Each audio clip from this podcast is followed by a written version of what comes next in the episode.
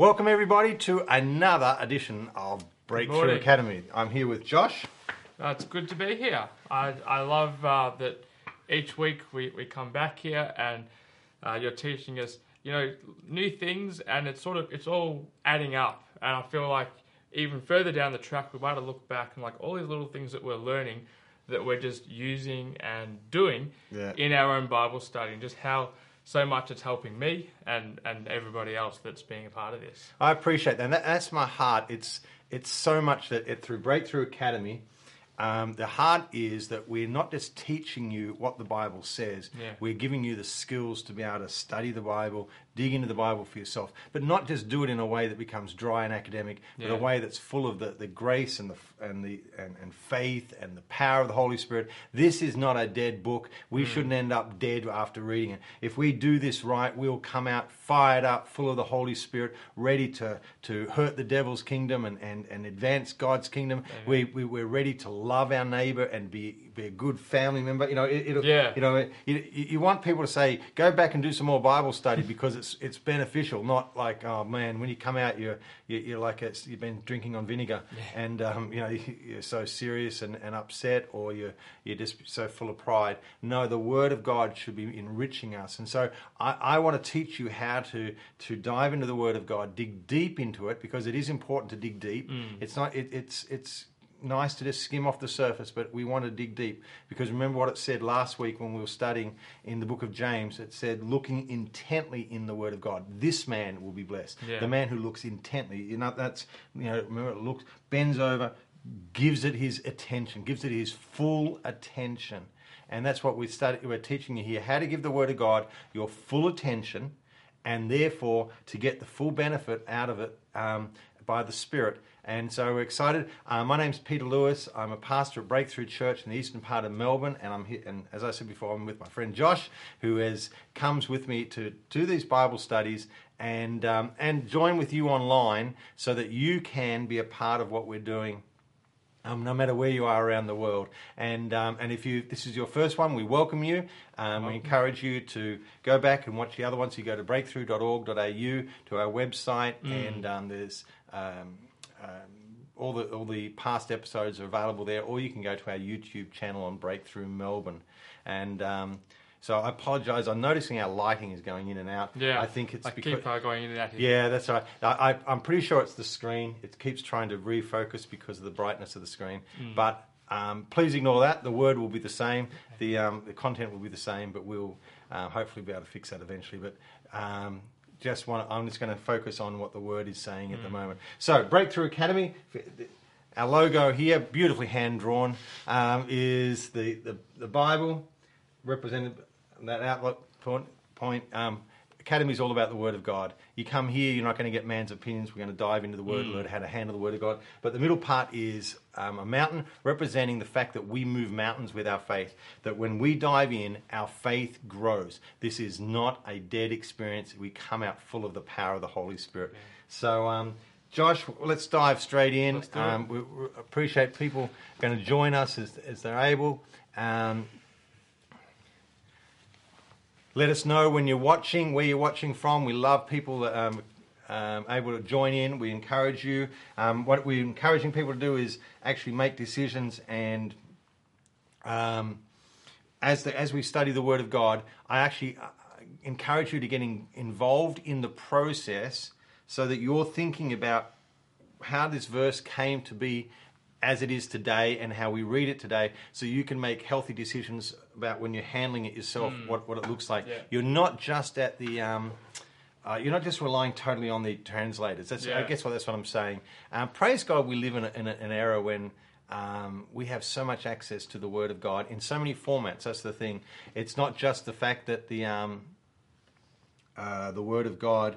Um, we have a Bible, but we have it in a format that we can take so much extra resource and help to understand it. So that that's a privilege, and we should um, not take that lightly. It's the, sa- the same as the you know you only have to go back uh, you know, decades, and people had to you know, cart Bibles around. You only had to go back centuries, Yeah. a few centuries, and, and to have a, um, a Bible was a precious thing. And you only have to go back, you know, a thousand years, and to have a Bible in your own language Mm. and to be able to read it was just like a huge benefit. So we've advanced so much. Let's make use of that. And I'm going to do this in a way. When I share the Bible study today, um, as you as I've shared, I'm not going to do it in a way that says, "Oh, this is what the Bible says." Um, I'm going to teach you an amazing truth. You just sort of sit back and go, "Oh, you're just the most amazing anointed Bible teacher in the world," you know. And, and I'd love the I'd love the kudos, you know. I'd say thank you.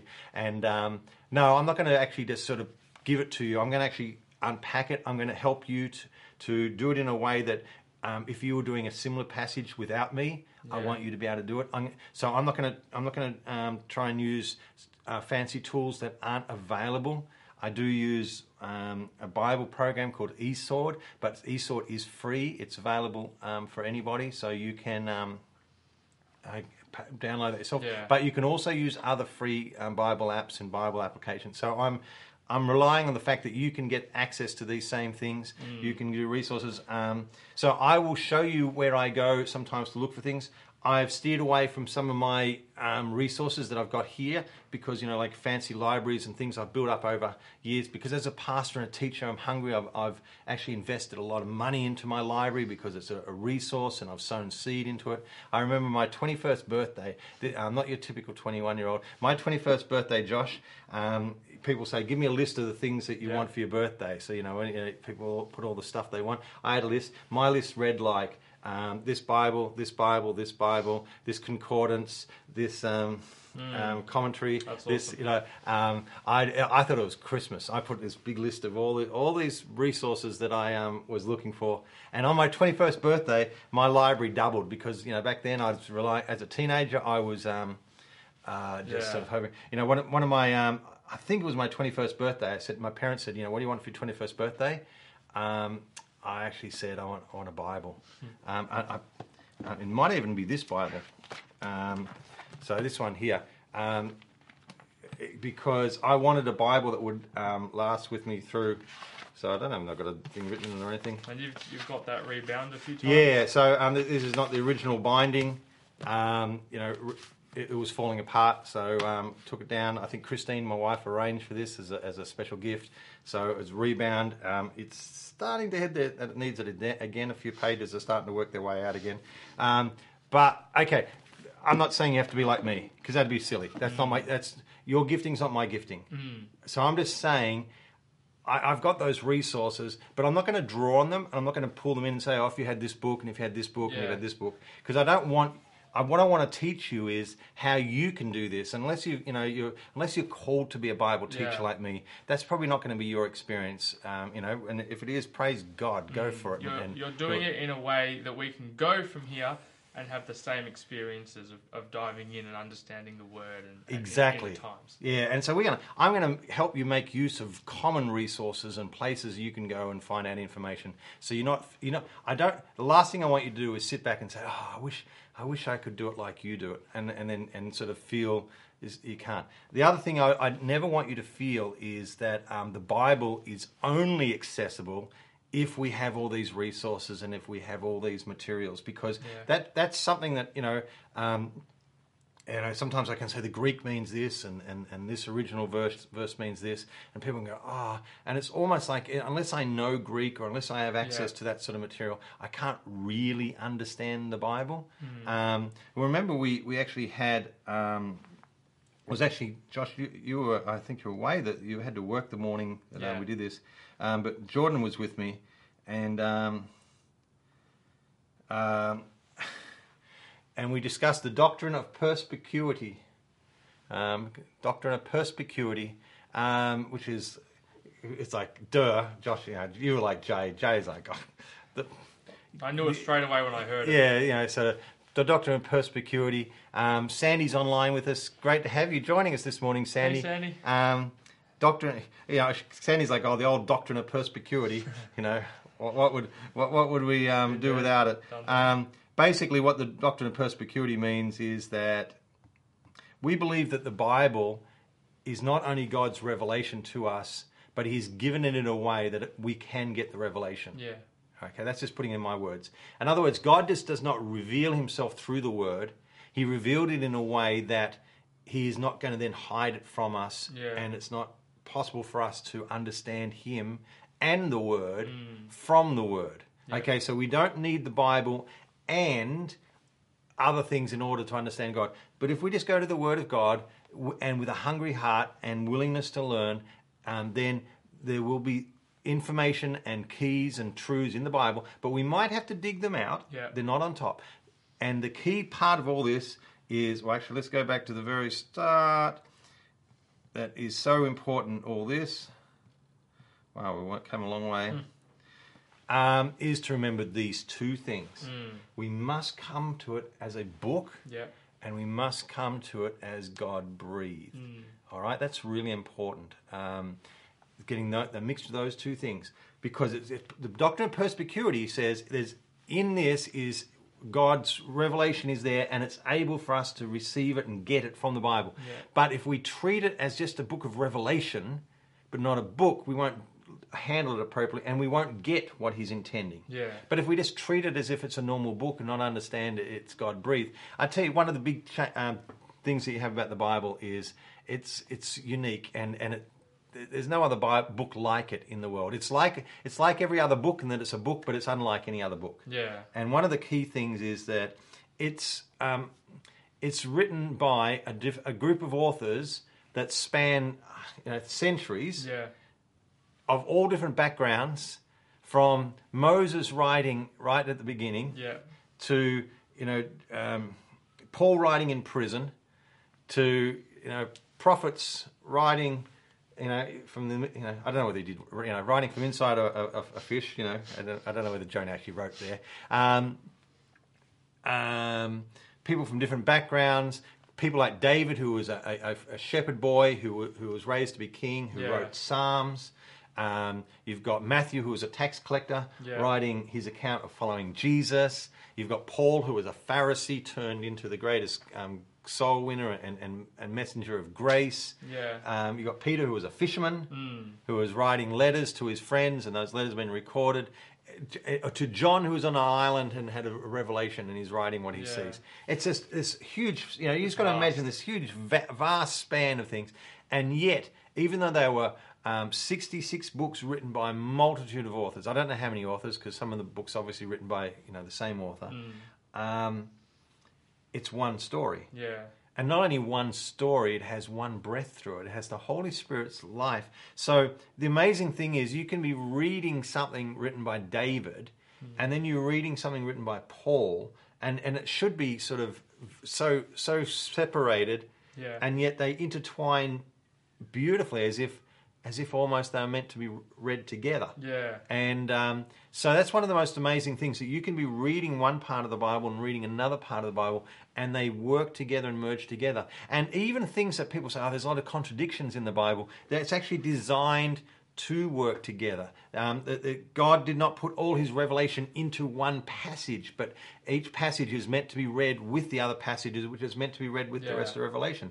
Um, it's fascinating that some of the things that David wrote aren't, weren't meant to be understood fully. Like the, the, the uh, let me just say this: he un, he fully intended the people that he was writing a psalm for would understand what he was writing, but he was writing in such a way that the Holy Spirit was breathing on it, and he was prophesying about a time, and he was seeing the suffering servant, and he was seeing the Messiah hanging on the cross, and he was crying out, and he saw it through his own anguish, and he was saying, "Oh, I feel, I feel so, I feel in such anguish at the situation I'm facing," and yet he went into this level of prophecy, and then um, Jesus picks it up and says, you know what, he was speaking of me, Yeah. and, and and and in Book of Acts it says, you know, and talk, you know, it, it picks it up, so Yeah. you know, and it's like, how could this happen? How could he so perfectly do this? Um, just want to stop a moment, and say hi to Judith and, and Graham. Blessed to have you guys with Morning, us, guys. and Peggy. Great to have you joining with us as we dive into the Word of God. We're talking about the doctrine of perspicuity. Um, which we all know means just, uh, I actually don't know the, the, the really good definition, except my definition, Hmm. which is the Bible is designed by God to be understood by Yeah. us. Do you know what I mean? I, It- I, I just love that it's all that that you said, and, and even later in history when like there was trouble with trying to get it translated and people coming against it, trying to stop it. Yeah. But through everything, God has brought the book to here for us now so that we can get that revelation, we can get His word. That's a great point. That's excellent. Excellent. It does. God's care for His Bible did not stop with the final words of John Yeah. on the Isle of Patmos. It, it it's it's continued that he's in, he's just ensured that it's been handled by men that were godly and, and hungry to have the truth, and people like Tyndale that were killed to getting it in, um, Yeah. in um, for, for having it put in the English language, but they, they worked and they, they it, it was went through refinement after refinement after refinement, and people um, today even um, I, uh, let me let me just test, tell you something a little about a Bible translation, which I um, I've actually put it on my Christmas wish wish list. So um, it's called the 20th Century New Testament, and I have seen references to this um, Bible uh, for many years when I was studying. I actually had a um, a, a, a reference book that would ref- quote quote it, but I never actually had it, Yeah. and I could never find it in the bookshops. And, and it's called the 20th Century New Testament, and it was a one of the first um, Bible translations that really broke away from where the King James had come from. But it was not done um, initially by scholars. It was done by a group of people in England who were um, well versed in Greek, so it's only the New Testament. They, they were sort of Christians, Yeah. Christian people who knew the Greek language, but they weren't Bible scholars and academics, and they just wanted a Bible for their kids and their families. And so they took it upon themselves. They divvied up the different parts of the New Testament hmm. and they began to work on a translation hmm. That would bring the, the Greek tre- text to life for their families and their, and their friends. And then a, a committee got organized to put them together. And then a couple of really good scholars, um, I, th- I think Weymouth was one of them. Um, he- a, a really, you know, a really good Bible scholar, and he got involved. Yeah. And he said, "Well, I'll help you put this." And another Bible scholar got involved and said, "Let's let's make sure this, you know, Yeah. stays stays academically good as well, but we don't lose the life of it." And so they got involved. So this group of people that were just general normal people. Some were some was you know teachers maybe, but others were just people that um, had studied Greek Yeah. and were good, and they put together this translation. And um, today, um, it, um, I was just reading Gordon Fee, who's a you know one of the um, he's a great Pentecostal theologian who um, his expertise in these areas is is amazing. I love his resources. He says it's, it still stands as a really good translation. It's really worthwhile. Um, trouble is you can't find it or get it. Um, very easily, but I, I guess what I looked on Amazon. You can now buy it. It's been reprinted because it's all public domain. Yeah. it's because it was writ- it was published about 1902. So when it said 20th century, it was for the 20th century. Yeah. So 123 years ago, a group of people, some of them housewives, and some of them, you know, um, just normal workers, but Yeah. but had a love for, spent years working on this translation to bring it to us, and um, and I, it, there's part of me that just loves where it came from, and the, the thing that stood out, I used to read these little snippets, and I used to think. That's really good. That's really that's what took my attention was that the when I was looking at a difficult passage, sometimes I get they'd give an example from the 20th century New Testament, and I'm like, well done. That's really that's really who is this? Who are who? I, I thought it was a person. Who is this person Yeah. that's written it? Who is this person that's translated? They've done a really good job. That that I'd love to get the whole Bible and um, Yeah. and and you know um, yeah. I remember years ago.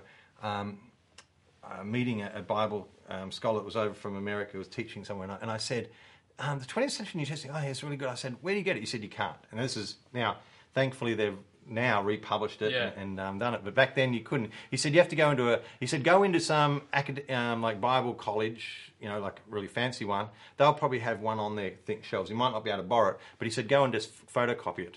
And I thought, oh, so I always thought I should have done that, but I didn't have access to the libraries, and um, but you know that was the only way to get it. But now, praise God, with some things we can we can do it today. He gets the word out. But the point is that it was average, normal people were able to do this and um, bring the Bible to life, and we've been able to to experience that. But in, in order to do so, we must remember those two things: it's a book, and it's God breathed. I'm going two and three. That doesn't really work. it's a book, and it's God breathed. Okay. Um, if we don't do that, we miss out on so much value. Um, let me let me t- tell you how you can treat the Bible um, as God breathed and not a book. Um, if you, um, let me give you, I'll give you two examples. Um, one, a promise, a, a, um, a promise box example. Remind me of that one, Josh, and a love letter. All right, promise box and a love letter. Um, so, let me start with a love letter. Um, I was told once, oh, the Bible is like a love letter from God. You know, a, Bible, sorry, Bible is like a love letter, and, you know, from your lover God. It says, you know, dear Peter, and at the end, love Jesus. Yeah.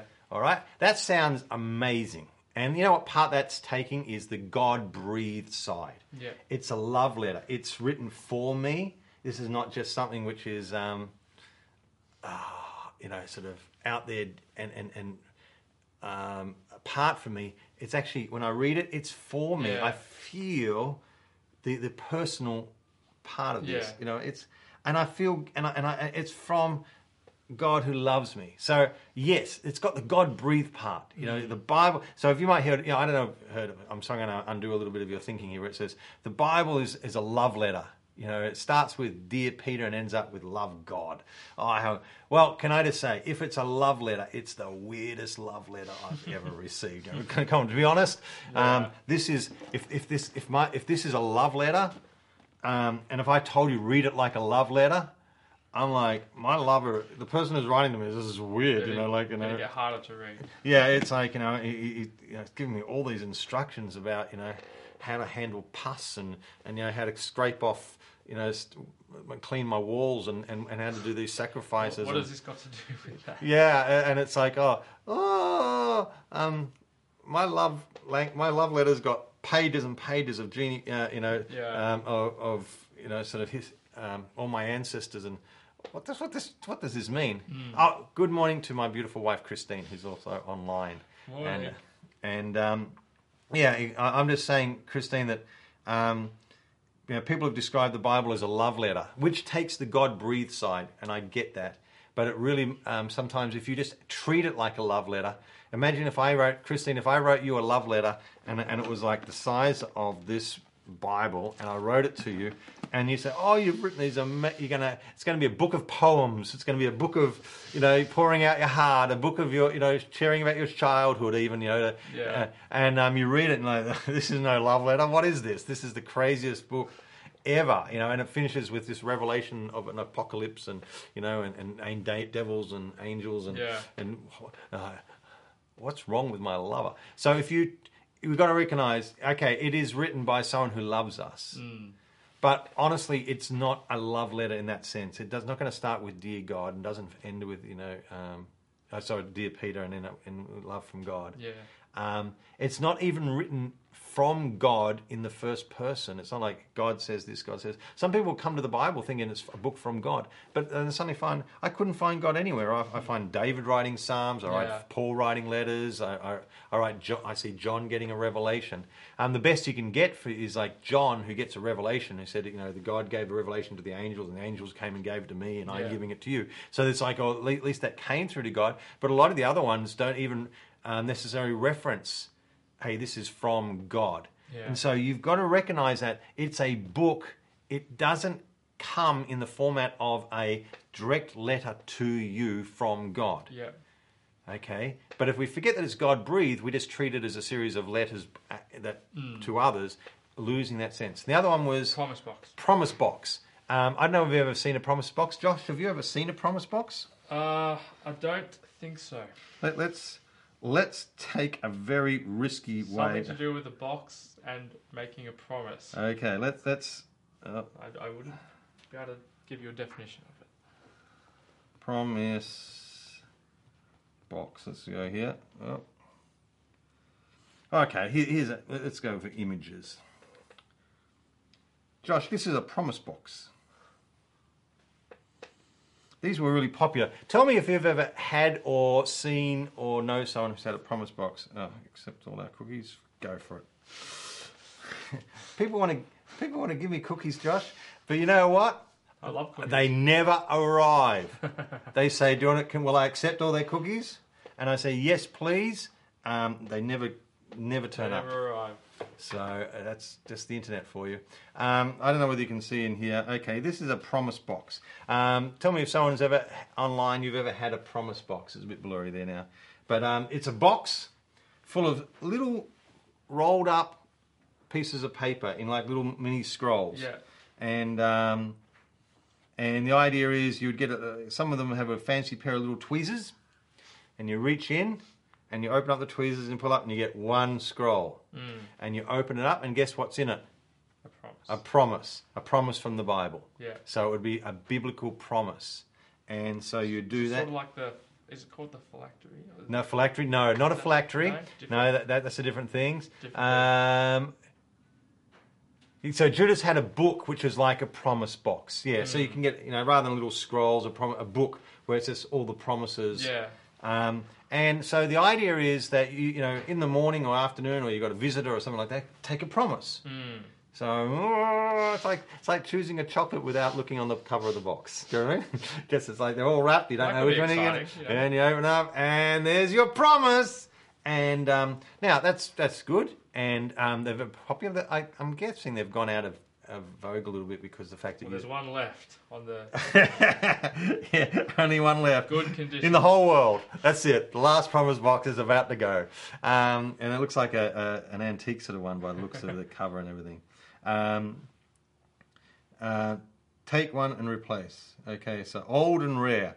Um, so, um, wonderful. Um, yeah, Sandy, I loved the promise box when I was just new as a Christian. I never had one, but would use it as at other people's homes. Yeah, so people could go and just go a little promise out. And um, the thing was, it was like it was almost like God speaking to you. Yeah. Does it make sense? I, I, I'm reaching in, and just God's gonna, and there's a promise. And I praise God. What they've done, they've sifted through the Bible and, picked out the promises part, or the part, or, or bits that would make a promise. And then it's me. Now, many times, um, because the Bible is God breathed, sometimes that promise would be just perfect for the person right where they're at. Yeah. And so you'd open it and be like, oh, "This is God's word to me. This is God's word to me. It, it, it's it's spoken to me. It's Yeah. just what I need at this Yeah. time."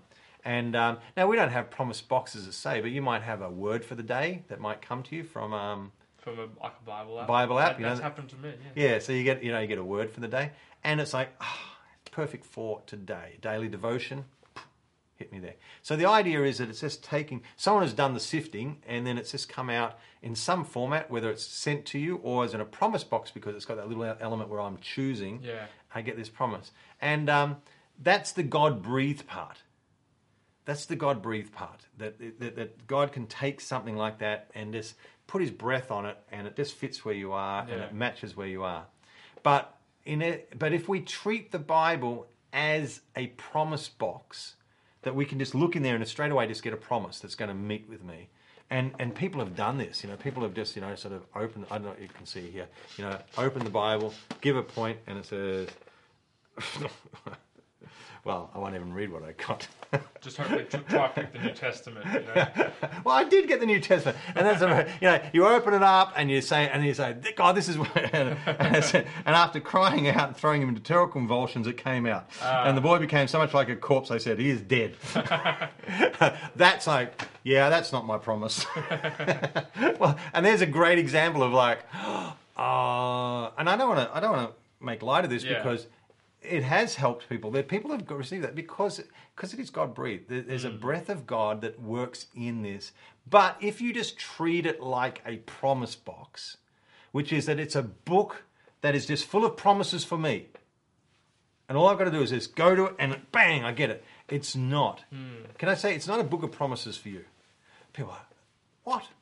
It's a book of many different types, with many different audiences, with many different purposes. And in that is promises that the Holy Spirit will breathe and make totally relevant to you. Some of them actually have been given and are for you directly. You know, when Paul was talking to the New Testament church and he was giving them instructions, um, you know, love your, you know, uh, or Jesus saying, love your neighbor. Yeah. Well, that, that's an instruction for me today. Yeah. I don't need to run that through the filter and say, "Oh, that was good." You know, remember when remember when um, that actually happened when Jesus said, "Love," you know, um, uh, you know, love your neighbor as yourself. Yeah. You know, what the great commandment from the Old Testament. He said that's the one for today. And they said, you know, Master, who is my neighbor? In other words, you know, Mm. what's the context for this? You know, how, how does this?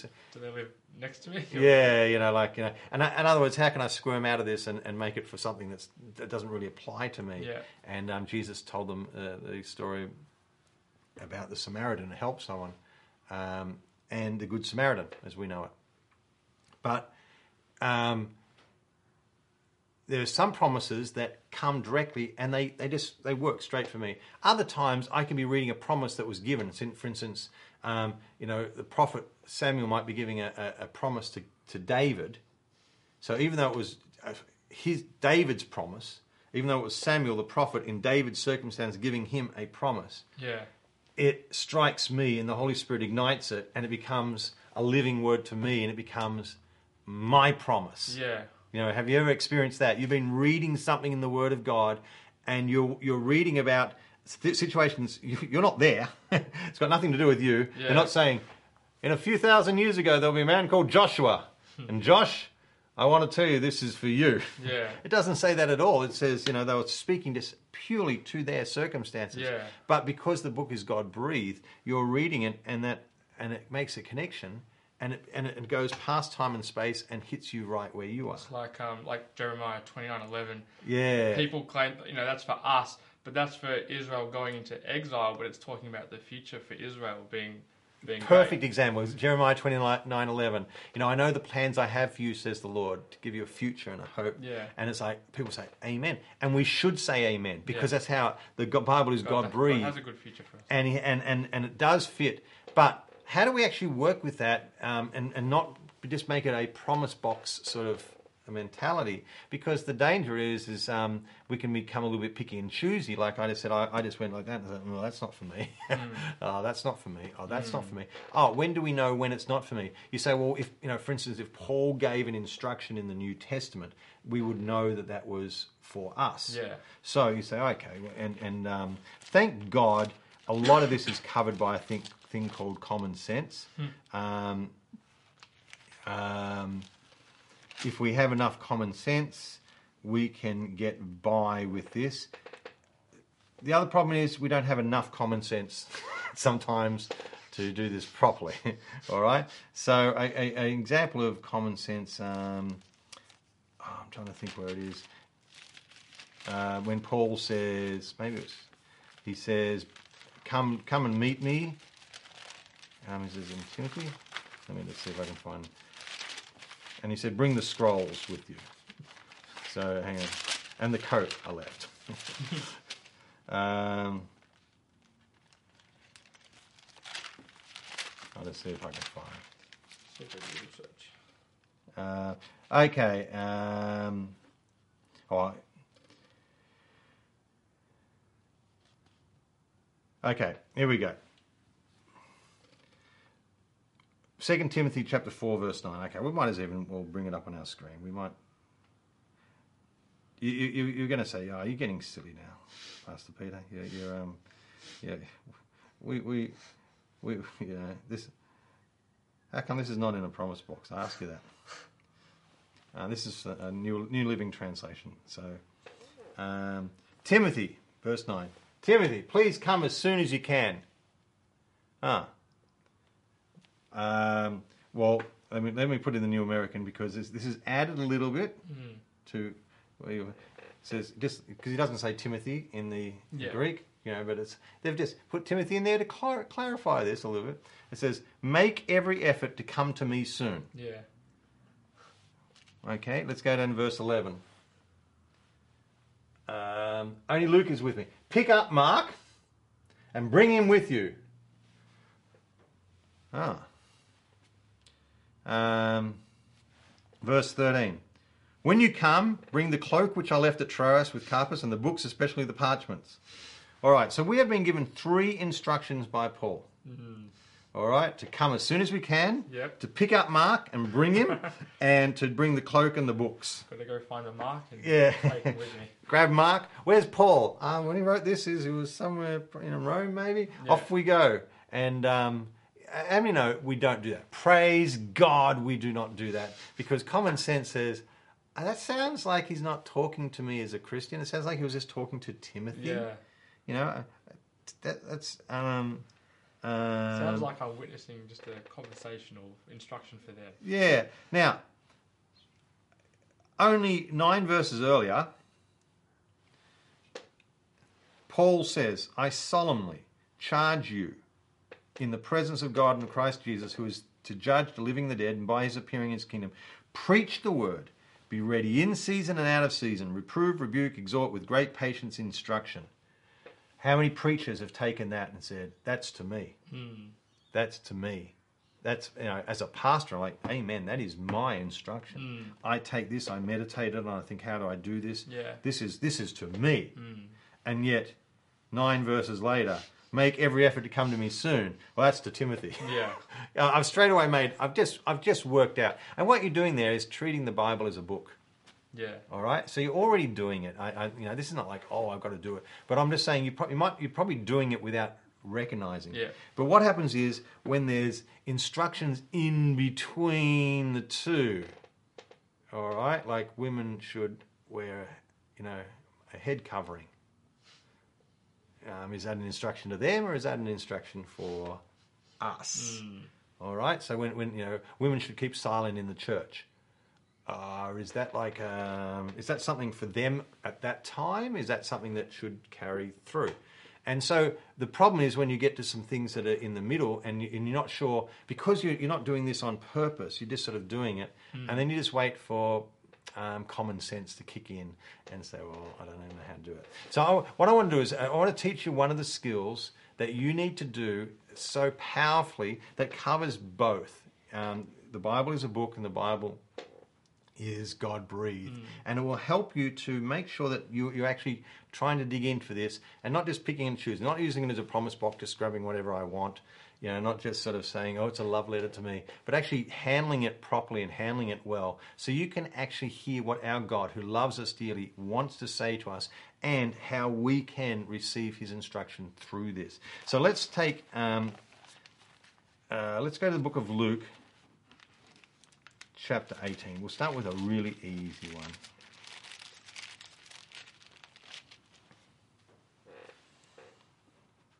Okay, if you're going to treat the book as a Bible as a book, one thing you need to learn is how to understand the, the, the, what the the passage that's been written Yeah. what what format was it put in? What was its genre? What was its style? Because um, you know when we sort of say, "Oh, the Bible's just a love letter," well, we know it's not true. It's not even all letters, but there are some letters. You know, there's there's letters. You know, um, you could go. I- you don't you don't have to turn here. I'll just jump here so you can sort of see it. Let's take um, something like um, Second John, a real short little thirteen verse letter the elder to the chosen lady and her only children. It's it's a letter. It's a short. It only goes thirteen verses. It's a um, verse twelve. Having many things to write to you, I don't know what to do so with paper and ink, but I hope to come to you and speak face to face, that your joy may be made full. The children of your chosen sister greet you. All right. It's a letter. He was. It's it's a, it's not a long letter. It's a letter just to be sent with someone. As a you know, there's. Um, it's a letter of um, often commendation saying, I'm sending this with someone to show you that I, I support them Yeah. because I can't get on the phone and say, you know, Josh is coming down and um, give him a good greeting when he gets there because that's not going to happen. Yeah. So I write a letter to them and commending you and say, take this. Well, you've got the letter. It shows that you know, you've got my support. It's a short little letter, and it found its way into the Bible, and we might study it one time because it's a great little example of how we can do this. But it's a letter, a short little letter, and it needs to be read and understood as a letter. You, it's, he's not trying to write a, a thesis. He's not trying to write um, Bible doctrine. He's trying to do something on purpose. He's trying to do it in a short little passage. I don't know whether this was a. Um, could, uh, you sort of notice these, you know, Second John and Third John about the same length. Yeah. It could be. I, I'm guessing a single page of a bit of parchment. So he's going to write as much as he can fit on that page, and then close it off. You know that that's. I'm, I'm just I'm just trying to write a short letter that can fit on one page. You can roll it up and Yeah. take it with you, That's it. That's my whole intent. And so by you've got to understand that. Um, so when you're reading something, one of the first things you've got to do is say, in what form was this written? What in what style were they using?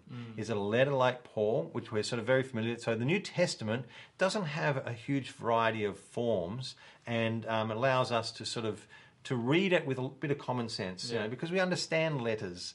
You know, I, I, I understand what a letter is. You know, people today are probably at less understanding less. Some there are some people today, I'm guessing, have never received um, a, a letter. They've probably received official documents, you know, dear, dear customer, or you know, dear, you know, Yeah. you know, to, to my bank customer, and da, da, da.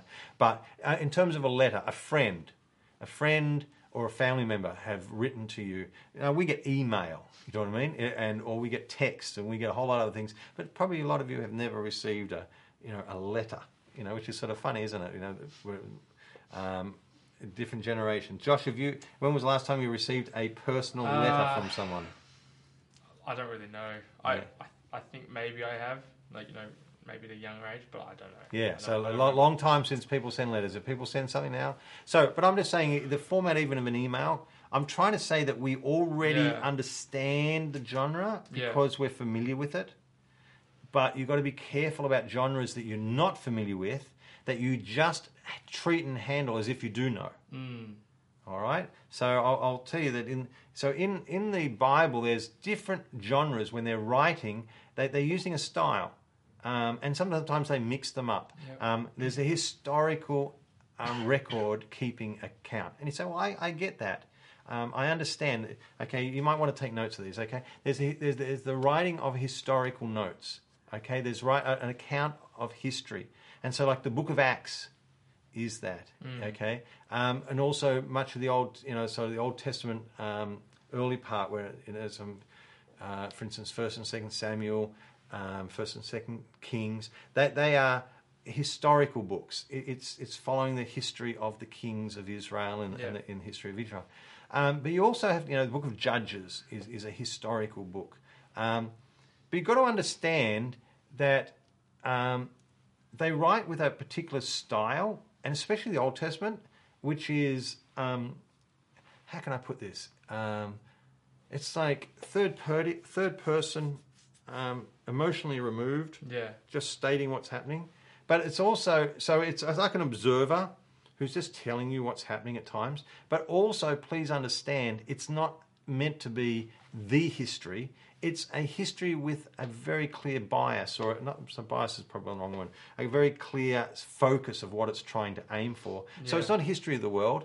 It's not you know. So you know, you read through the Bible history and it, major events and things that are happening in the world, it ignores because it's following the history of what God was doing through particular um, people and a particular nation, Israel. It follows that history. The book of Acts, some people say the book of Acts is actually the history of the early church. That's not um, technically true. Um, in the sense that you say, oh, of course it is. That's you know, Josh, Josh is looking at me like, of course it is. You know, like Of course, you're right, Pastor. of course. Um, the, the book of Acts is the history of the early church. No, it's not. It's not the history of the early church. It's the history of the early church through a very um, particular filter. It's not just where the church went. It's not just where all the disciples went. Um, it's a particular filter, and I'll, I'll tell it to you so you can sort of read the book of Acts with this eyes, you know, in the eye. It's the history of the early church from become, being um, Jew centered to becoming a Gentile inclusive church. And it, it there's, there's transitions from where it, it's all about that transition because that was a huge Yeah. upheaval to the thinking and the processing and the way of living of the disciples. Even Peter struggled with it. Mm. You know, he was like, you know, and, and you read through it, and it's all about how God had to get them out of just being the fact that this was a this was a gospel that was going to make us better Jews. Yeah. All right, that's how Peter, Pe- Peter and the other apostles basically saw the Holy Spirit had come, and the gospel had come to make them now the best Jews possible. They were now going to be empowered to be amazing Jews. And yes, yeah, okay, the Gentiles could get in on it, but the same way as before, they could come into us. Yeah. And and God's like, no, this is not coming in. This is you going out. And that was a huge shift in thinking, and it caused um, so much um, turmoil within the, the, the ranks of the, the leaders and the work. And so it's a shift. It's a shift from Peter, the, the, the apostle to the Jews, to Paul, the apostle to the Gentiles. Yeah. It's a shift from Jerusalem being the center of what God's doing in the church to Antioch, which became the center of the Jewish missionary journey. It became what was happening amongst the apostle to what Peter, uh, sorry, what Paul was doing, taking his missionary journeys Yeah. around. So there's you have this huge shift, and constantly with this tension working through. So it's not talking just generally about what happened to the church. It's saying let's follow this very particularly. So it's history with a focus. Um, but in the Old Testament, in particularly uh, history, it's history with a um, uh, how can I say this? It, it's it's like unemotional and, un, and non-judgmental. Yeah. All right. Let, us imagine that you um, um, heard about a car accident um, on you know on Burwood Highway, which is the main highway just near here, and a car was coming down you know 140 kilometers an hour, which is way too fast. You know, for anyone from America, 140, you know, you know 80, 90, oh, not 80. Uh, yeah, 80 miles an hour. You know, so Yeah, uh, 80. phew, 80 miles an hour down the down this busy um, inner ro- inner inner city main road, and um, and it lost control, slammed into a you know a light pole. If you read the report of an eyewitness that was then put in the newspaper, and then if you read the police report, they'd be even though they'd be observing the same event, they would be done differently. Yeah. All right. Um, for instance, you know, imagine that the the police report would be like the driver was driving it at you know 142 kilometers an hour hmm. down this road at 8:47 a.m. Yeah. It ran a red light at the intersection of such and such. It lost control 147 meters further down Yeah. and swerved and hit a light pole, causing damage to the front of the car and the you know you know, you know it's like, Yeah. da, da, da, it's like- that, that, yeah, have you ever heard a policeman do a report? It's like a robot. Have you ever? It's one of the worst things to do. Get a policeman and get make them do a media appearance because it's like robots. Because that's how they're programmed to, you know, to give the facts Yeah. to deal with the, the issue, the, the, the facts at hand. Whereas the person who saw it says, some maniac was flying down the car way too fast. I don't know. I don't know what he was thinking. What an idiot! If and then he, of course, he's going to lose control. Yeah. And before you know, you could say, "Boo!" He's veered off and smashed him. He's lucky to be alive. In fact, he des- you know he, he deserves to die if he's going to drive like that. Mm. Um, I'm th- thank God he never hurt an- anyone else. Yeah. Okay, do you hear the difference in the two Yeah. reports? One is full of emotion, mm. but also full of judgment. Yeah. He was an idiot. He was a crazy person. He deserved to die. He was lucky he didn't die. I, I'm saying, you know what I mean? I'm, I'm putting a whole lot of um, judgment into that statement, whereas the policeman doesn't say he was an idiot. The policeman just says this is what he was doing. Yeah. The policeman doesn't say he was lucky to be alive. Policeman say he, he survived. Um, s- historical writings like the Book of Judges are actually more like a police report than they are by an emotional witness, and that confuses people because what we're looking for is when we read terrible things happening or good things happening, even we want some judgment to be put on it. We want people to say they were an idiot or they were good. You know, now sometimes along comes someone who does bring the judgment, like um, when David sinned with Bathsheba and had um, her husband killed. Eventually, a prophet comes along and delivers the judgment. Kaboom! He gets the word. But there's other times when the judgment is left out Yeah. And you're just getting the facts. And you and if you're reading it and expecting judgment and there is no judgment people make a mistake and think that god's okay with it. Or god must have been okay with it. Or why wasn't this upset? Because we just presume because because the policeman never said he was an idiot the policeman mustn't think he's an idiot. And um, so you have situations in the book of Judges, which is a strange, you know, where where they, they take um, um, they take a body and they cut it into pieces and they spread it, they send it all around. If you've never read some of the book of Judges, go and read it. But if you read the book of Judges, read it as a police report.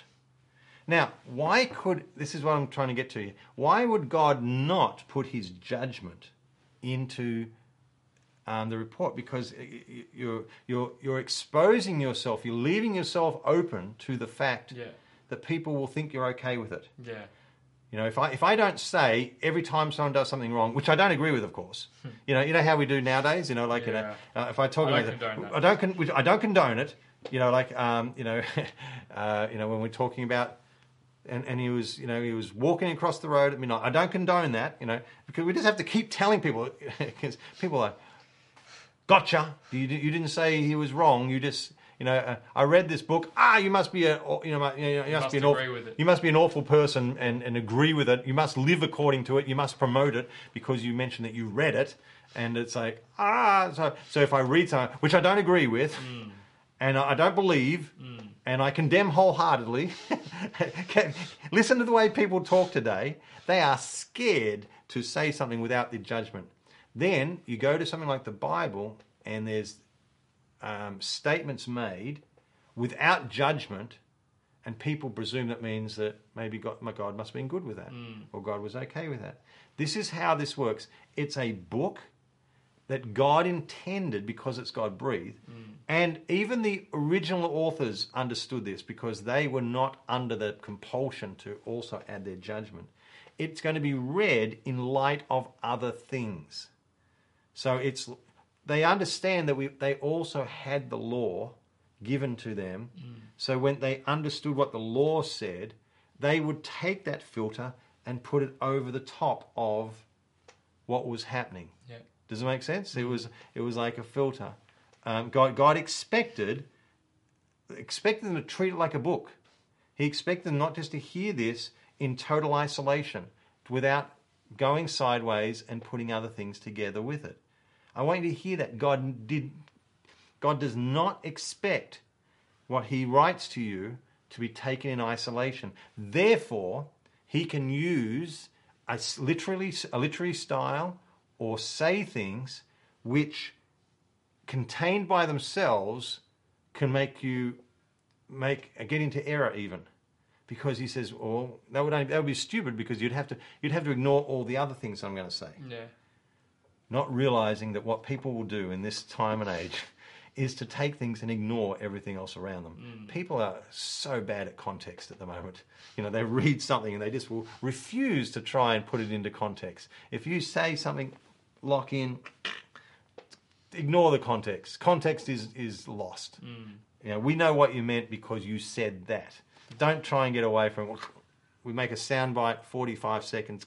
We've got you locked away. You're an evil, you know, an e- evil man. You, know, you, you should be put in jail. Um, oh, no, no, no. Oh, we haven't even tried to understand. So if you take that approach to the Bible, even if you're trying to do the right thing with it, you're not trying to do gotcha, catcha things with Jesus, but if you try and grab things and he says, oh, I never intended for that to be done alone. I always intended. I did a, a Bible teaching a little while ago called um, the Psalm that I would have rejected.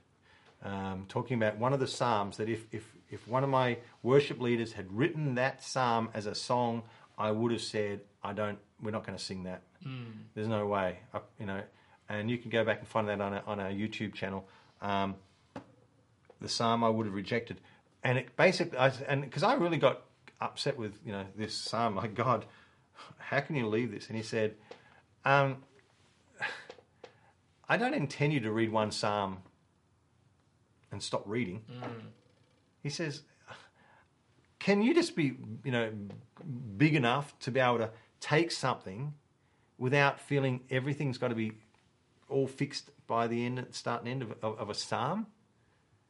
Do you know what I mean? I, I, sort of mm, Yeah. felt I, I felt it's got to be packaged. Yeah. It's got to be like, oh, I, I, I'm upset, but, but, oh, you know, and let's all go saw this. God says, I'm big enough to let the psalmist end still in despair. Yeah. I'm all good with that because that's not the end. And but I'm saying, God, what, but why didn't you judge him? Why didn't you, you make him say something that says, oh, and you know, because uh, now I'm wanting I'm wanting all the judgment and and to come into that psalm. I've got to be big enough to be able to realize this is a psalmist pouring out his heart and his frustration. Yeah. And what happens when he does that? And I said, but it's, it's a psalm. He said, yes, written by a psalmist. written not my and with my breath on it. But but how much better is it to be able to see something through the eyes without all these filters on it, fixing it up, Yeah. being able to get the raw image Yeah. getting it before it's been cleansed and sanitized, being able to get it when it's in the angst and the hurt, because wow, that helps me in my real life. Yeah. Because I'm not in the sanitized version yet. I'm in the, I'm going through the pain. I'm struggling with where's God, and this helps me to understand the heart that then enables me to connect. Hmm. Do you know what I mean? Yeah. But God said, I'm big enough to handle that without trying to fix it all up in a psalm. Yeah. But He does says, but I do fix it up. But are you big enough to read all the other Psalms? Mm. Are you big enough to read more? Are you big enough to treat this like a book? Or do you just want it to be God breathed?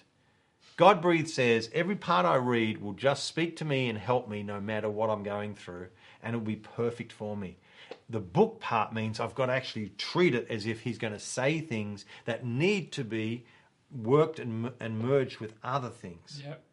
So there are styles that God used. This is what I'm leading to. Like his, the historical narrative, which you, you know you think is a going to be an easier, but it's a narrative style that often leaves the judgment off. There's other things that he uses like parables and like psalms and poetry and songs and things like that. There's a lot of songs. Like I think a third um, of the the Old Testament is um, is psalms and, and music and, and, and poetry. You know, you, from Book of Job, you know, which is actually a, a, a part of the poetry book. It's written in, in a in a in a poetic form.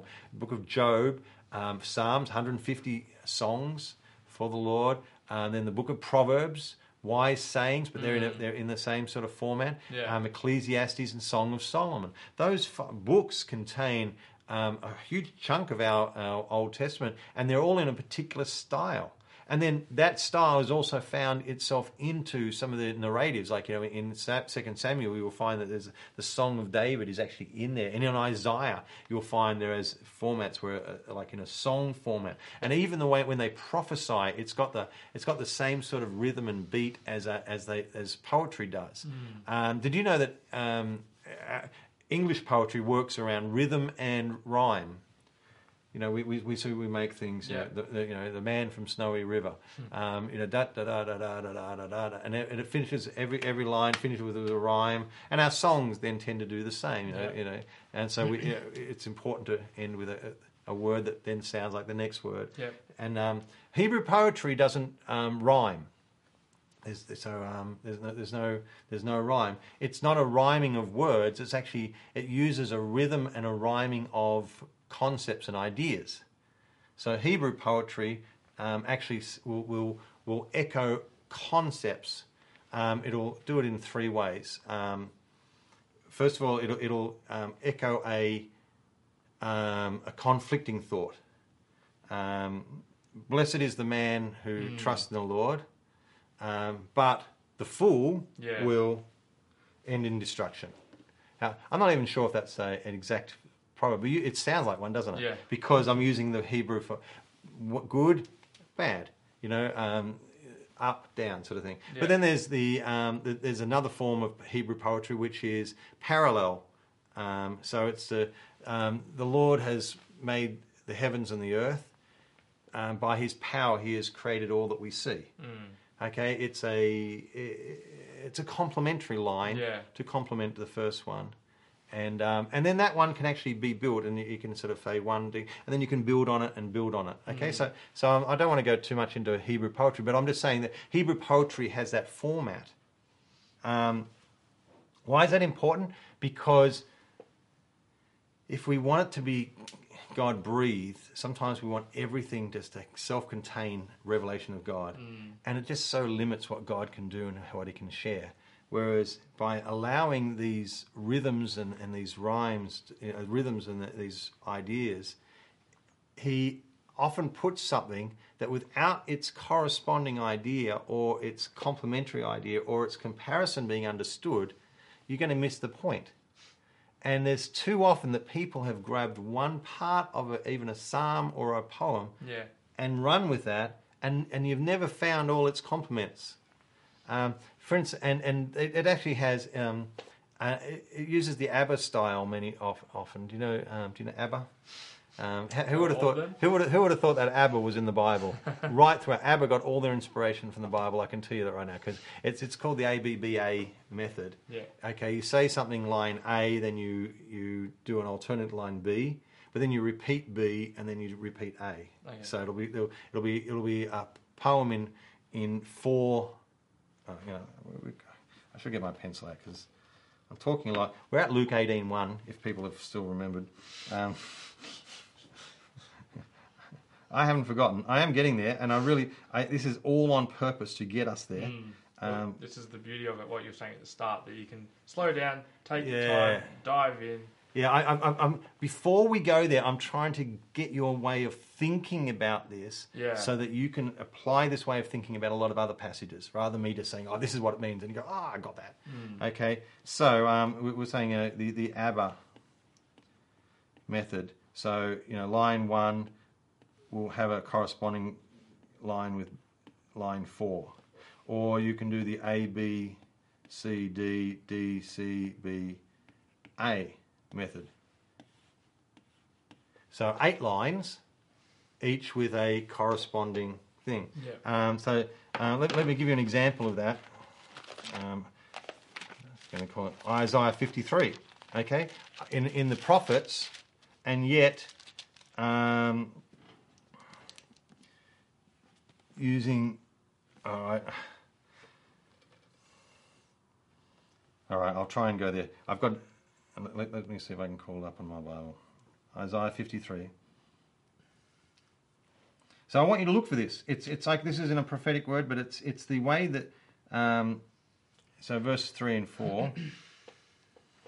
Um, it's a bit hard to show here because the format that on my Bible thing just has all the lines grouped together, and I don't know whether any of these will um, will split it apart because of just the format. No, that's that's not going to work, is it? Um, oh, of course, okay. Ah, this is working really well. Good thing we're not live. no, we can't. Okay, we can't. It, the trouble here is that um, these are four lines for each verse. Yeah. All right, and um, the four lines are given all bunched together, so this looks like two paragraphs. Yeah. All right, so I'll try and um, this line here, I'll do it in red, and this line here are the have have sort of the, the parallel. Mm. Um, a man of sorrows and acquainted with grief. We excels him stricken. Um, it's it, it's sort of it's not readily. Oh, oops.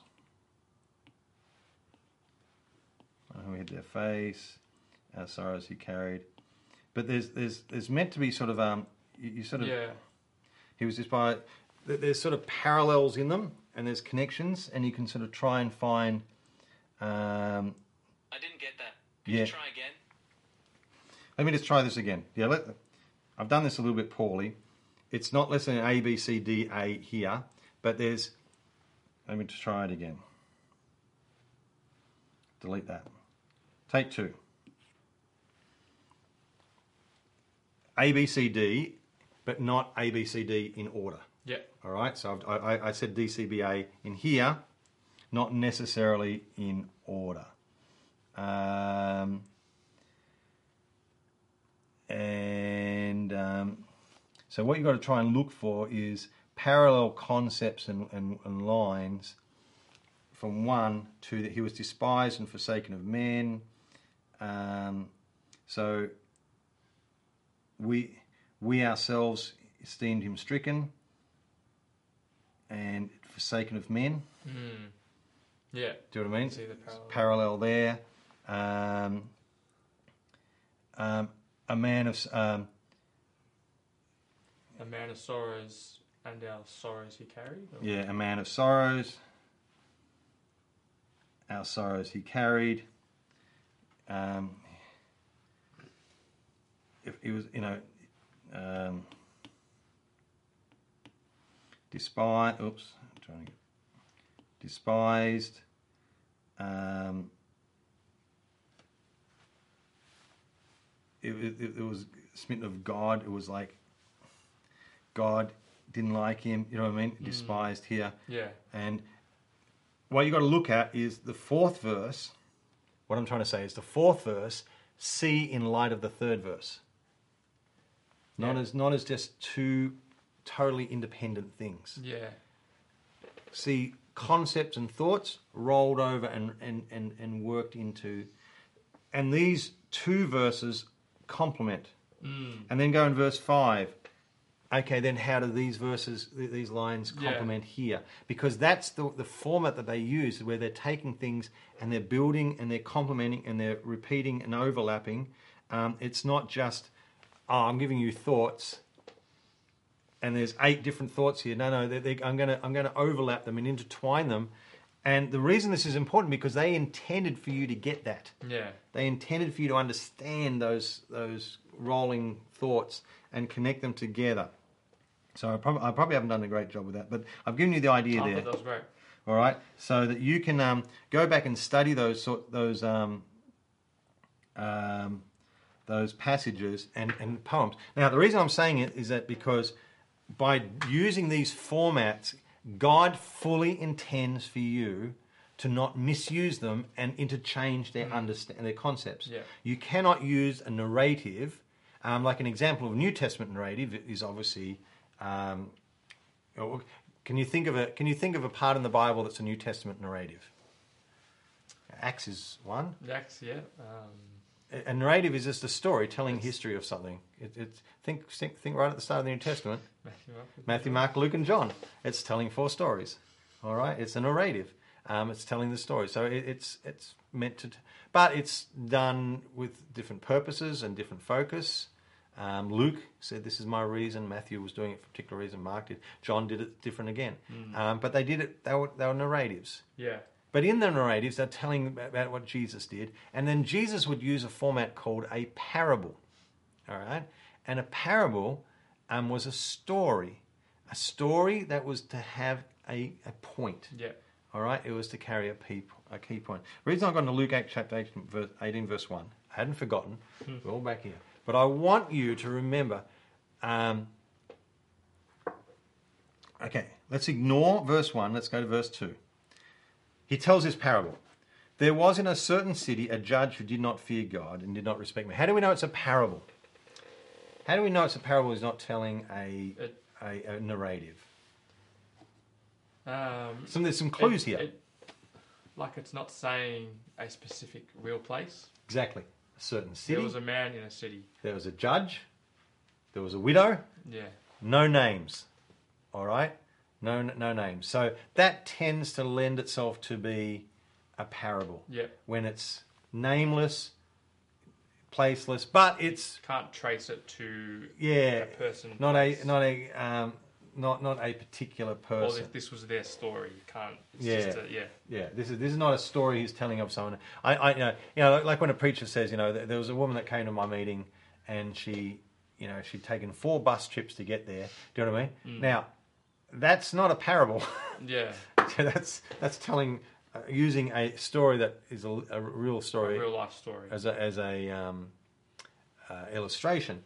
This this is a um, a parable, and you can pick up parables because they're nameless and they're faceless. Um, I'm thinking there's actually a parable that he shared. Oh, I don't know if there's a parable. Okay, uh, this is why. Um, there's actually I, I, I often just thought it was a parable. Um, remember the the the beggar that was placed. Um, there was a certain rich man and he dressed in in purple and fine linen, um, and, he, and he died, and he went down to Hades, and but then he said there was a beggar who also died, and went oh, down the, the divide. in the yeah. divide. Yeah. but it Everything. named the beggar, and it says the beggar's name was Lazarus, Ah. and so he said send Lazarus, and so I'm I'm all, like, okay, when it said there was a certain rich man, that sounds That parable. sounds like that. Yeah. But when it named the beggar and gave him a name, I don't know whether Jesus is talking about parable, actually talking about true. You know, like this is like true things that happen. And a parable, it, does, it doesn't. Make, it's not making up a fancy. It's not, when I say that, I'm not saying oh, it's just a myth. I'm just saying a parable is is a is a using true events mm. to make a point. Do you know what I mean? Mm. But the fact that he named one of the people in his story Yeah. makes me go, was he doing that because he needed for them to call out and, and call by name? Yeah. Or was it because I'm telling you about something I know really happened? Hmm. Okay. So That's th- th- there's, that's a- interesting. there's an interest. So, so that's why I'm saying, oh, is it a parable or not? Sometimes, oh, I don't know, because he named someone in it. And did he give someone a name in his parable? Very unusual to give a name in a parable, but maybe he needed it for this situation. Ah, so many things to be unsure of. Um, but in this one, parable, because it's all unnamed. So, okay, all good. Um, there was this, and there was a widow in that city, and she kept coming to him saying, Give me legal protection from my opponent. Oh, she sounds like an agger. And for a while he was unwilling, but afterwards he said to himself, Even though I do not fear God nor respect man, yet because this widow bothers me, I will give her legal protection, lest by continually coming she wear me out. The Lord said, Hear what the unrighteous judge said, now shall not God bring about justice for his elect, who cry to him day and night, and will he delay long over them? Um, all right, so if you do not understand how parables work, if you do not now put this in the context of other teaching and other things that God did, so uh, what I'm saying, if you treat this as God breathed but forget it's a book, hmm. here's a mistake you, you will make here. Because this looks like I'm taking it in context, I'm not ripping it out, I'm keeping it in the context of this passage, Yeah. but I'm losing the context of the book. I'm losing in context of the New Testament. I'm losing in context of the whole Bible, what God is saying. But if I just take this, I could make a teaching and I could live a lifestyle where I receive this to myself because I don't know what to do. My common sense doesn't help me define this. Yeah. yeah I understand when Timothy was talking to uh, when sorry, when Paul was talking to Timothy and said, "Preach the word in season and out," I get that. And when he says, "Bring me the cloak that I left," I know not to do that. But when Jesus says to do this, I think I want to be obedient to Jesus. Yeah. I understand the parable. I could understand what Jesus wants. He said, um, "Who cry to Him day and night." Basically, if we will nag God like the widow nagged the judge, that's how we get our prayers answered. Prayer is basically nagging God and forcing God to do what God, you know, what, what we want. That's what you could take Yeah. from this teaching. Yeah. All right? You could take this from the teaching. You could say what Jesus was teaching was we need to be nagging him and being persistent and just getting in his face until we get what we want because that is the style of prayer he responds to. That is what he says is good prayer. The widow's prayer, perfect. That's what we want. Because that's sort of what it sounds like. Yeah. That's how it reads. Yeah. That's what it does. Okay, so we've got to step back. This is now going to give you some skills and, and sort of say, well, how do I handle this? Do I just say, yeah, well, that sounds good to me, Pastor? In fact, I've, pro- I've maybe taught it in my Bible school, you know. Uh, okay, this is what you've got to do. Stop and say, okay, first of all, what is Jesus using in terms of the book format? What, what genre is he using? He's using a parable. Understanding parables and how he was intending to use them and the way that parables themselves work will help you understand what he's doing. Secondly, always feel comfortable understanding that things, especially when we get parables, poetry, things like that, they will get a little bit weird because they will not be self-contained truths. They will, they will lean to more um, an emotional impact. The same way as narration actually becomes unemotional. Yeah. It becomes just the facts. This almost swings the other way. Yeah. This is like let, let facts get in the way of a good story. This is about impacting you. Yeah. All right, and that's why the psalmist will will speak and use such language that will build you and exalt you. That's why that's why people will um, come and listen to music and it will lift them because the, the rhythms and the words and everything. Ah, but they might not be, you know, uh, but they, you can be singing the most ridiculously simple um, things. You know, I've wept and I've been totally overcome by emotion as I um, I, I sense the glory and presence of God as we have sung over and over and over the word hallelujah. Hallelujah. Hallelujah. Mm. And the presence. And I, we just sing. It could be 10 minutes sometimes of singing. Yeah. Hallelujah. Yeah. Hallelujah. Hallelujah. To the mind, it's like, hey, move on. Yeah. We've, we've said that. But to the heart, the soul, the, the, the emotions, Mm. it, it's mm. so engaged in this hallelujah. I'm just expressing all my love through one word, mm. hallelujah. Yeah. Oh, oh, I love God. Oh, let me say it again, hallelujah. Oh, I want to tell you how much I love it, hallelujah. Mm. It works. Yeah.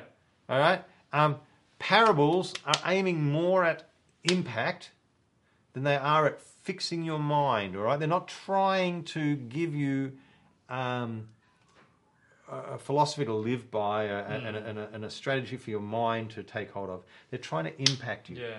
Now, the reason I've gone to Luke chapter 18, verse 1 is thankfully, Jesus actually, before this parable, tells us why he told it. He doesn't always do this. There are many parables he te- shares where he just shares the parable, doesn't tell us the point. And um, some of them I'm still not sure what, what he was totally trying to get about Yeah. because parables work a little bit like that. Yeah. Okay, but this one, Were they?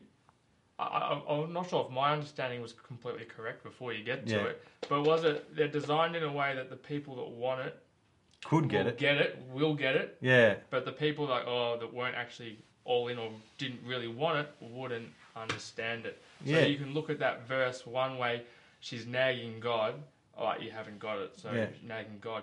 But otherwise, on the other end, she was persistent. She was she had faith that he was a good judge, that he would, or well, God Yeah. is a good judge, Yeah. that he will give me justice. So it's like two, Yeah, it, it, it, it is exactly right. There's there's a when Jesus said, you know, when it says Jesus actually spoke in parables to hide the truth from the Pharisees. You know, people think fa- parables were to make things clearer, but they actually were um, not necessarily to make things clearer. And especially the Pharisees, he would tell, he would talk in their face, and, and they would be oblivious. And so yes, there's that point where parables put things in a way that they they couldn't work out what he was saying, and they didn't because they wanted to condemn him. They couldn't work out how to get hold of him. And what you know, is he is he having a go at us? You know, like I think there's one point they say, I think he's having a go at us. Yeah. I think I think it's us he's talking about here. Um, I'm not sure whether we can get him on that one. Um, let's get him on a technicality. Let's do something. And um, so yeah, so parables have that effect that they're, they're not necessarily straightforward and not even even un- understood. And there is a element where a parable, like I said, is aimed. Think of a joke. A joke is meant to have a punchline. Yeah. Without the punchline, the joke is pretty useless. Yeah. And without understanding the punchline, if you go and take this and just sort of, oh wow, this is teaching. Jesus is teaching. Now sometimes you can learn things in parables, mm. and, and I like I like something like some of my some of the best teachings I, I, I get from parables. My life lessons are from parables. You know, if sower went out to sow the word on the hard ground, the rocky soil, the the weed, so, ground with weeds, and the good soil. Uh, but you notice that the disciples came to him after and said, "What do you mean?" yeah, They did, you know, it was like by itself, unsure. yeah, And thank God he explained it to them, and he said, "The seed is the word of God." And this is because now we are we're all confident. Well, you know what? The, the seed is the word of God. we're only really that confident because he gave us the explanation. All right. So sometimes when he doesn't give us the explanation, people are like, ah, people are confident, but I'm not so confident. Sometimes what they're saying. Okay, here he tells us, I'm going to tell you this for this reason. You go to back to verse 1, that's why I purposely skipped it. He was telling them a parable to show that at all times they ought to pray and not lose heart. All right? Ta-da! Thank you, Jesus. Because I can I just say, without that, um, I might have got the wrong Yeah. punchline. yeah, I might have taken the wrong message away from this. yeah, But what it says is, this is the reason I'm sharing this. Mm. If you get something different, you haven't understood what I'm trying to say. Mm. Don't try and take it sideways before you get the main punch. yeah, And be confident to leave it at the punch. That's the hardest part. Not say, oh, but he also said this, and he also said this, and he also. How do you. He- He wasn't trying to make a commentary on that. This is what, like, for instance, one of the people say, how could he compare himself to a judge who does not fear God and does not respect Yeah. man. God's not a very nice person in this picture. How can he do that? Yeah. How could God? How can he show himself like like that? God's like, oh no, I'm not. That's not what I'm trying to. This is not. Okay, if Jesus said, "I'm going to tell you a parable to show you what God is like," I'd be more concerned. what? That that changes things. That changes things. If he said, "I'm going to share you a parable to show you what God," and that's why some people say they this parable shows us what God is like. Mm. Parable's got nothing to do with what God's Yeah. like, because it's a parable. If Paul Paul was putting this as a teaching, we would treat it differently. It's a parable. You treat the whole thing as an individual punch. Get what the punch is. If you don't get the punch, don't try and interpret anything else yeah. Stop and say, what is the punch he's aiming at? Too many people just get a parable, read it, oh, they go, well, that's weird, move on. Yeah. Or, oh, grab that, that, that, and that. Forget what the punch is. What is he trying to say? Because sometimes in the story, we lose the essence of what he's trying to hit us Yeah. with and um, and this is an amazing story. It's a funny story, like, and and I think there's a sense where Jesus knew it was funny. You know, here's a little widow in in in Bible times. Widows, you know, unprotected, you know, un, un, no no power, and she's she's getting him, Yeah. getting at him, and this judge, this nasty old judge. Who doesn't care about God and doesn't care about man? He's the worst judge. That's the worst. It's like that's not a judge. A judge should be there to respect God and His law, and out of fear of God serve, the and then to be serving the people Yeah. through His thing. That's- He's this judge is the opposite. I praise God that none of our leaders in our secular society today are like this. Hmm. That all our leaders fear God and care about the people. I'll just leave that sit there for you to, to meditate on. Um, there was a okay, and there was a widow, and she kept coming and give me legal protection from my opponent. And while he was unwilling, but after, he was unwilling. Ah. So what we've got to do, if I if I'm not, I don't understand how to handle parables. I think my job is to convince God to Yeah. get me give me what I want Yeah. and he's given me license to do it. He's told me just to get in face of God. God, I know you don't want to do this, but I'm going to pound you until you you do it. And um, I will, I will not go away. I'll not go away till I get this. You know, day and night. Oh man, jeez. Um, and I love this. This is um, this is a beautiful. Um, because this widow bother me bothers me, I will give her legal protection, lest by continually come she wears me out. Um, um, now this is one of these ones.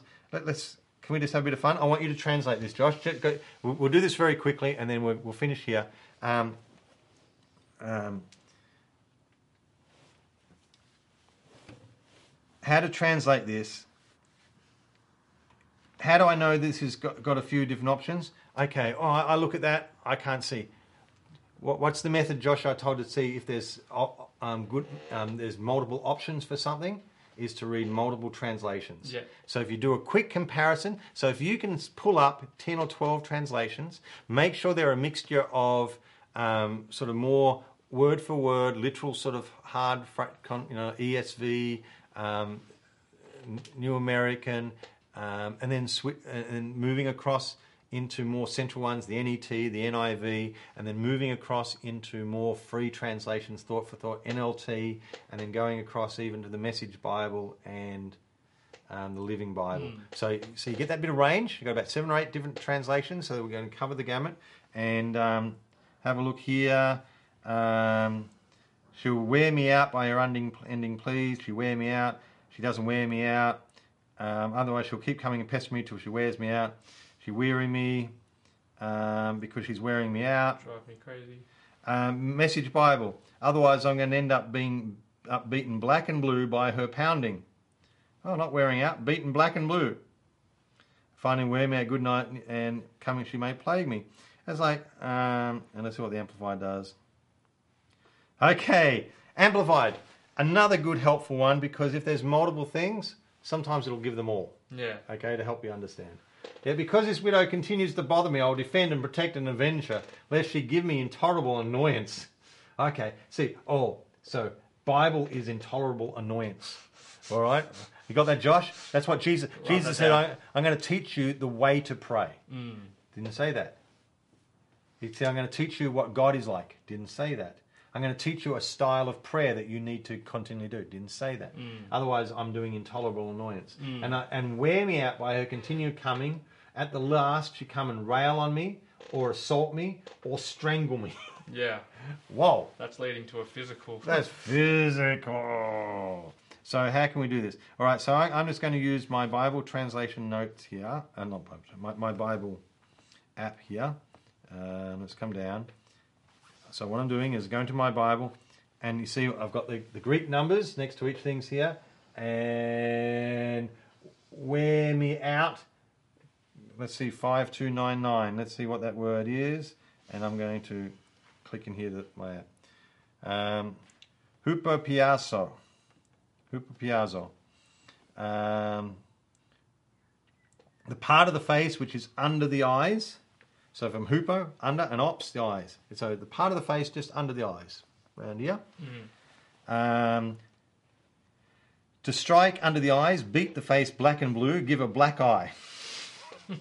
That's pretty serious. That's pretty serious, isn't it? Yeah. Now, do you see how most of the translations translated it?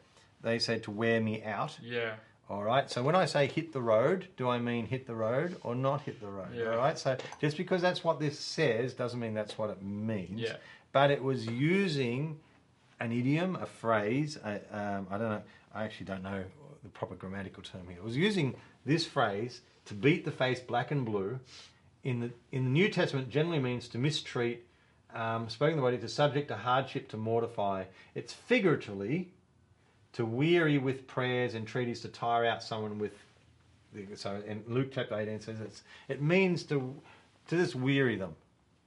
All right. Yeah. So I'm using a, a physical word yeah, to mean "Oh, I'm just tired. Doesn't mean that she literally beat him up, mm. but as part of me likes the um, I like the I like gets the message across. yeah I like I like the punch of it. Um, taking my tongue in, um, boom boom. Um, to I, I she says unless she she's going to punch you in the face. Yeah, This is what's going to happen. I'm sick of this woman. I'm sick of this woman. Uh, stop! Stop! I've had you. Now, she wasn't literally punching him, Yeah. but it was like he was. Oh, so I've learnt now how to pray. I'm going to punch God in the face till I get what I want. That sounds terrible, but that's what he taught. Okay, that's not understanding how the Bible is a book. And I'm not being picky and choosy. I am understanding the context of the style, the, the genre. It's a parable. He teaches it to give you an impact. He intends you to take this teaching, mm. get what he has intended for it, and then he wants you to use the rest of his teachings and the rest of the New Testament and say, even though the New Testament didn't exist, there's that's how it works with God. Understand how this fits in with the other parts of the Word of God to bring the balance to show you which parts of the parable are not things that you take into your normal life. Do you know what I mean? So which parts work and which parts don't. That's okay. It's a parable. They're not all meant to have an exact um, you know, correlation with, with spiritual life. All right? So, what was it that he was trying to get across? Well, we know the main part was to not give up. to not give up. Pray and not give up. Don't give up. Don't give up. Don't give up. So then he uses a very strange parable. It's like, why would he use this parable? Because there's nothing so desperate and um, powerless as a widow Mm. with a judge that has all the power, Yeah. that does not care about God or care about her. But he said, but if that, that pure persistence gets through, Mm. and he said, so God's so saying, hey, you do have a righteous judge. You do have a just cause. You do have all, you have everything going with you, but there are times when that won't get it done. Mm. Just be like a widow who, even when she's got all that going against her, Yeah. she doesn't give up. Mm. how much should you, who's got it all going for you, Yeah. not give up? Okay? The widow who who was all going against her didn't give up. How much should you, with a loving God, Yeah. who doesn't have to punch him in the face, who has someone who, well, you shouldn't give up either. Mm. If she didn't give up, Yeah. you shouldn't give up. Yeah. All right? Oh, that I can get. Mm. I can look at her circumstances, and he's not saying you need to. You, it's, it's just like when she's just like she's praying. No, she's in an awful situation with an unjust judge. Yeah. You're in a situation with a righteous judge, but Yeah. there's not. You're not getting the answer. But she didn't give up. Why should you? Yeah. You're in a far better situation, Yeah. so don't give up. Don't give up. You you you be just as per, you do be show just as much perseverance, if not more, because you're in a better situation. Mm. Oh, but should I treat you like the righteous judge? God's like, where did you ever get that from? So then you go and see see. Okay, so That's missing the punchline. missing the punchline. Now, what I'm saying is, don't go sideways until you've got the punchline. When you've got the punchline, then the, then everything else can be seen in light of that. Yeah. So when I shared it like that, it's like, ah, yeah, that is the punchline. That makes plenty of sense. Of course, we don't need to do all the other stuff because this is the message. Yeah. And then how do I know that's the message? How do I know? Because I go to other passages sideways where it talks about the nature and character of God. And He's not an unjust God who cares not about people. This is Jesus who left heaven to come to earth to die for us. Yeah. God so loved the world, He gave His only begotten Son. Ah, that tells me about God, Jesus. You know, Jesus is love. Do you know what I mean? God is love. Ah, that's who He is. He cares for us. He, you know, I, I go back into the Old Testament where He cares for a dying flame, and He cares. He's He's caring. He's not unjust. He is just, and He will bring justice to those who. You know, call out to him night. You know, ah, ah, ah. I I go to John one John five where it talks about. Um, it, oh, let, us just finish with this. I'm not entering a new thought, so this is still my closing. Um, um, verse 14.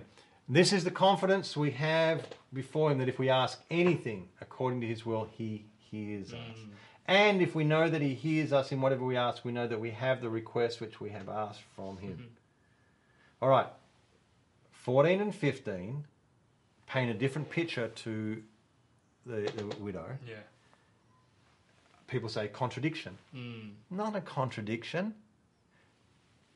Parable, plain teaching to Yeah. New Testament church. Which one are you going to put more weight in? Of course, this one. Mm. Because Jesus always intended you for you to have this type of understanding, Yeah. to look at the parable in, so that you would judge the parable and say, well, of course I'm not going to try and pound God in the face. Mm. Because it says if I, I have confidence, if I ask him and he hears us. So when I come to God, my pounding isn't to say, give it to me, give it to me, give it to me.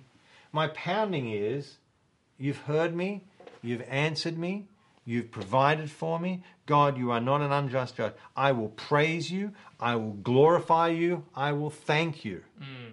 Do you see that my pounding becomes a, I'm not pounding him in the face, I'm pounding the devil in the face by giving glory to God. Yeah. Do you know what I mean? It's a faith that he's looking for. Yeah, yeah. I, I'm ex- because he told me to um,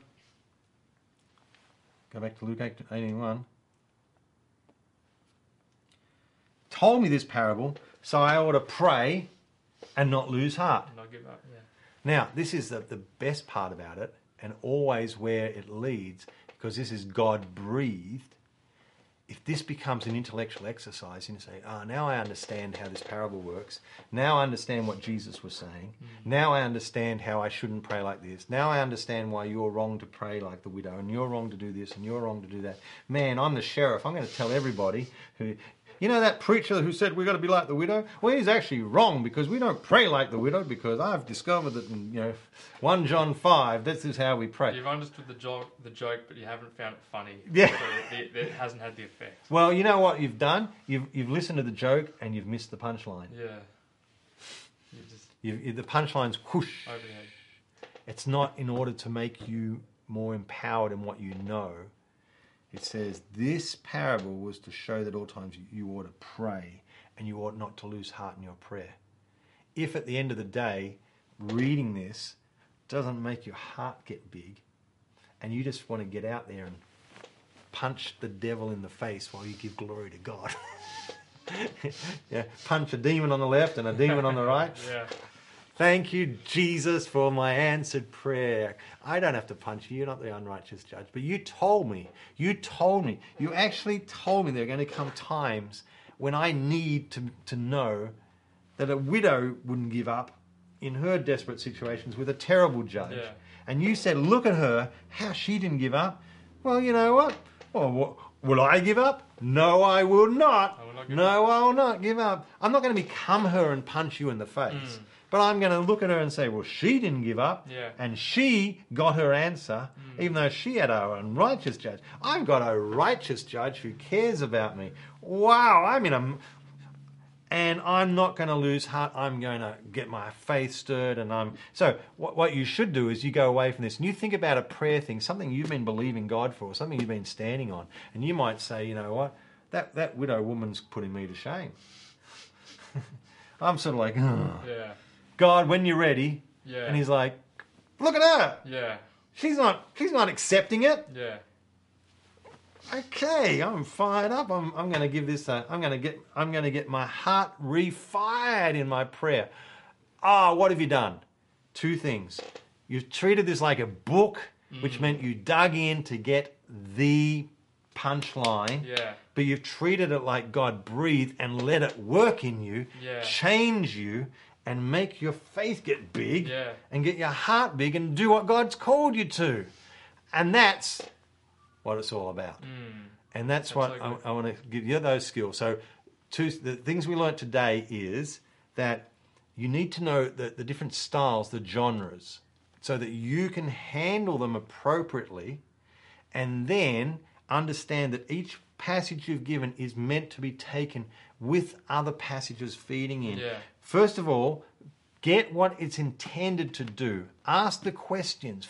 Dig in. Not don't dig in to find deep stuff that's that no one else has heard about. That's not the. I'm wanting to know what did Jesus mean? Mm. What was he trying? He was trying to get something clear over. That's what a parable.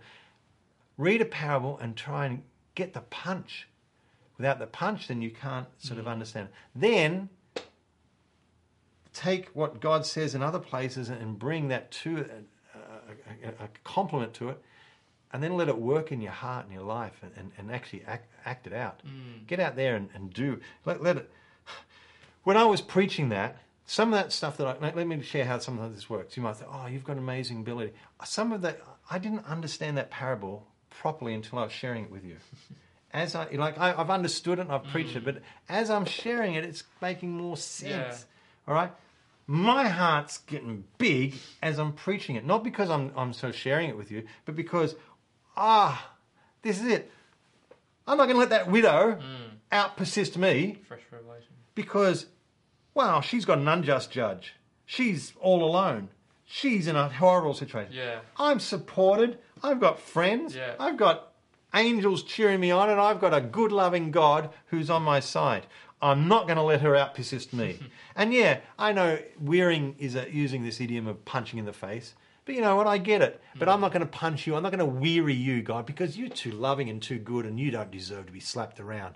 I'm not going to slap you around till you give me my hand. That's stupid. I would never do that. But I tell you what I would do like. I like the concept you give me. I can slap around the angel, the devils. I'm praising God and, then, and at the same Praise time, God, hallelujah! Because I'm going to weary the enemy. Yeah. Weary the enemy with my praises. I'm going to weary the resistance with my glory. Because, you know, I know that's not what the parable said, but I've got the heart of the parable. Yeah. I've got what it says. All right, so, um, amen. Well, thank you, uh, thank you, um, Seth. I really appreciate that you've joined with us. Appreciate your encouragement there. It's exciting to have you guys join us from um, America, and for all those who've been watching and joining right through the end, thank you so much. Um, Josh, thank you. You're amazing to have you here, um, and uh, it's amazing to, to have your support. Don't forget, you are welcome to come and sit in the studio with us at any time and um, be part of this. You don't have to sit behind the camera. You don't have to come in. You can just sit there. You don't have to be. Um, you, you can always say this. Say, don't talk- don't say anything to me. Uh, I just want to sit and watch. Or you can be come here and actually engage and be part of it. Whichever. I love the fact that we can engage because um, the Word of God is amazing. As we dig into it, it mm. transforms our lives, and I just want that to be your experience. God bless you. Look forward to seeing you next Friday next Friday is is Good Friday. We will not be here next Friday. It's Good Friday. So in two weeks' time, we look forward to seeing mm. you.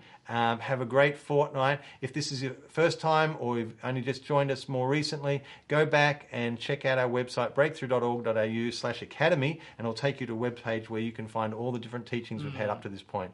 God bless you.